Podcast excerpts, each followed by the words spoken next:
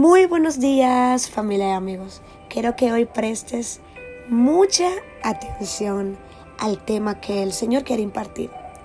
Y es que me sorprendí mucho leyendo el capítulo número 3 del libro de los Hechos, que habla acerca de cuando Juan y Pedro subían juntos al templo de la Hermosa a orar. Ellos acostumbraban a orar en la hora novena. Y había un cojo que todos los días lo llevaban a la entrada de este templo, un cojo de nacimiento, para que él pidiera limosnas. Y él al ver a Pedro y a Juan que iban a entrar, le rogaba que le diesen, valga la redundancia, una limosna. Y dice la palabra, Pedro con Juan, fijando en él los ojos, le dijo, míranos. Entonces él estuvo atento, esperando recibir de ellos algo. Mas Pedro dijo, no tengo plata ni tengo oro, pero lo que tengo te doy. En el nombre de Jesús de Nazaret, levántate y anda. Este libro lo estamos leyendo un conjunto de jóvenes que nos levantamos a orar a las 5 de la madrugada de mi iglesia. Y yo preguntaba qué tiene Pedro y qué tiene Juan que este cojo no tenía. Y una persona responde, ellos tenían salud a lo que otra persona dice, aparte de salud, tenían una relación con Dios. Y yo quiero que nos quedemos con esto en esta madrugada. Tenían una relación con Dios. No hay algo más poderoso que tú tener una relación con Dios. Y yo comencé a investigar qué significaba la palabra limosna porque sinceramente a mí no me agradaba esa palabra. A veces he ido a iglesias eh, de otras denominaciones y, y, dice vamos a recoger una limosna y yo y por qué hay que llamarle a la ofrenda que es un acto tan hermoso limosna pero cuando busco en el hebreo y luego en el griego lo que significa en el hebreo significa justicia y misericordia. Y ciertamente lo primero que Dios hizo con este hombre fue justicia. Y la limosna que le dio fue de misericordia porque este hombre no solamente recibió una sanidad este hombre se paró y versículos posteriores indica que andaba con ellos exaltando y alabando a Dios. Y yo llevar a una persona que pueda conocer de Cristo no solamente es que va a recibir un milagro, porque milagros pasan diariamente.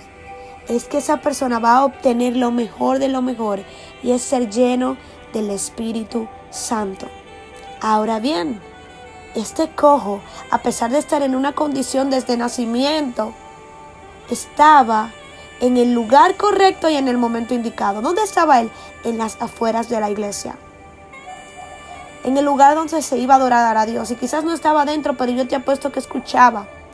Yo te apuesto que su fe crecía cuando escuchaba a otros hablar de las maravillas de Dios. Pero también entró en contacto con gente que podían probar que Dios era más real que lo que cualquiera pudiera decir, porque anduvieron con Jesús. Fueron transformados con por Jesús. Eso, por ejemplo, Pedro, un hombre tocado y cambiado por el mismo Dios, de ser alguien iracundo a ser alguien firme.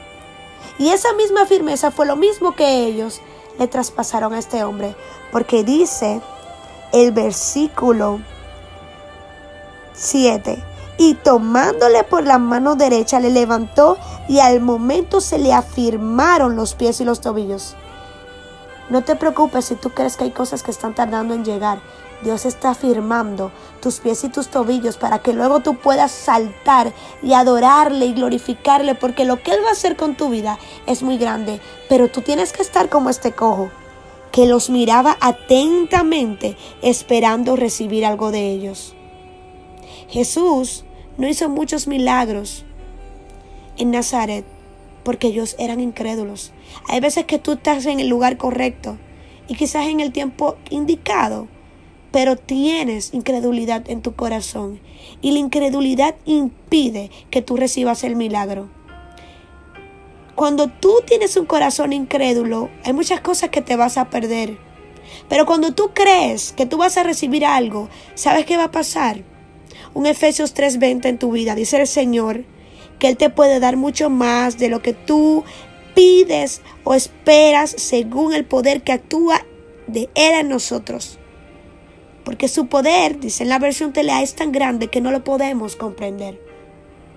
Y eso fue lo que pasó con este hombre. Él esperaba recibir una limosna. Él esperaba recibir misericordia, pero culminó recibiendo sanidad, liberación y siendo lleno del Espíritu Santo, siendo salvado. Porque cuando la salvación llega a la vida de una persona, todo esto que acabo de mencionar ocurre. Y es por eso que yo te invito, amigo, a que tú te acerques al Señor y que tú le digas, yo quiero ser tu amigo, yo te quiero conocer, yo quiero eso que tenían Pedro y Juan. Yo quiero saltar y caminar como tú, Señor, porque no hay algo más hermoso que tenerlo en nuestro corazón viviendo en nosotros. Así que hermano, lee este capítulo poderoso completo, Hechos 3, y esto fue Pasos de Fe con María de la Cruz. Muchas bendiciones en el nombre de Jesús.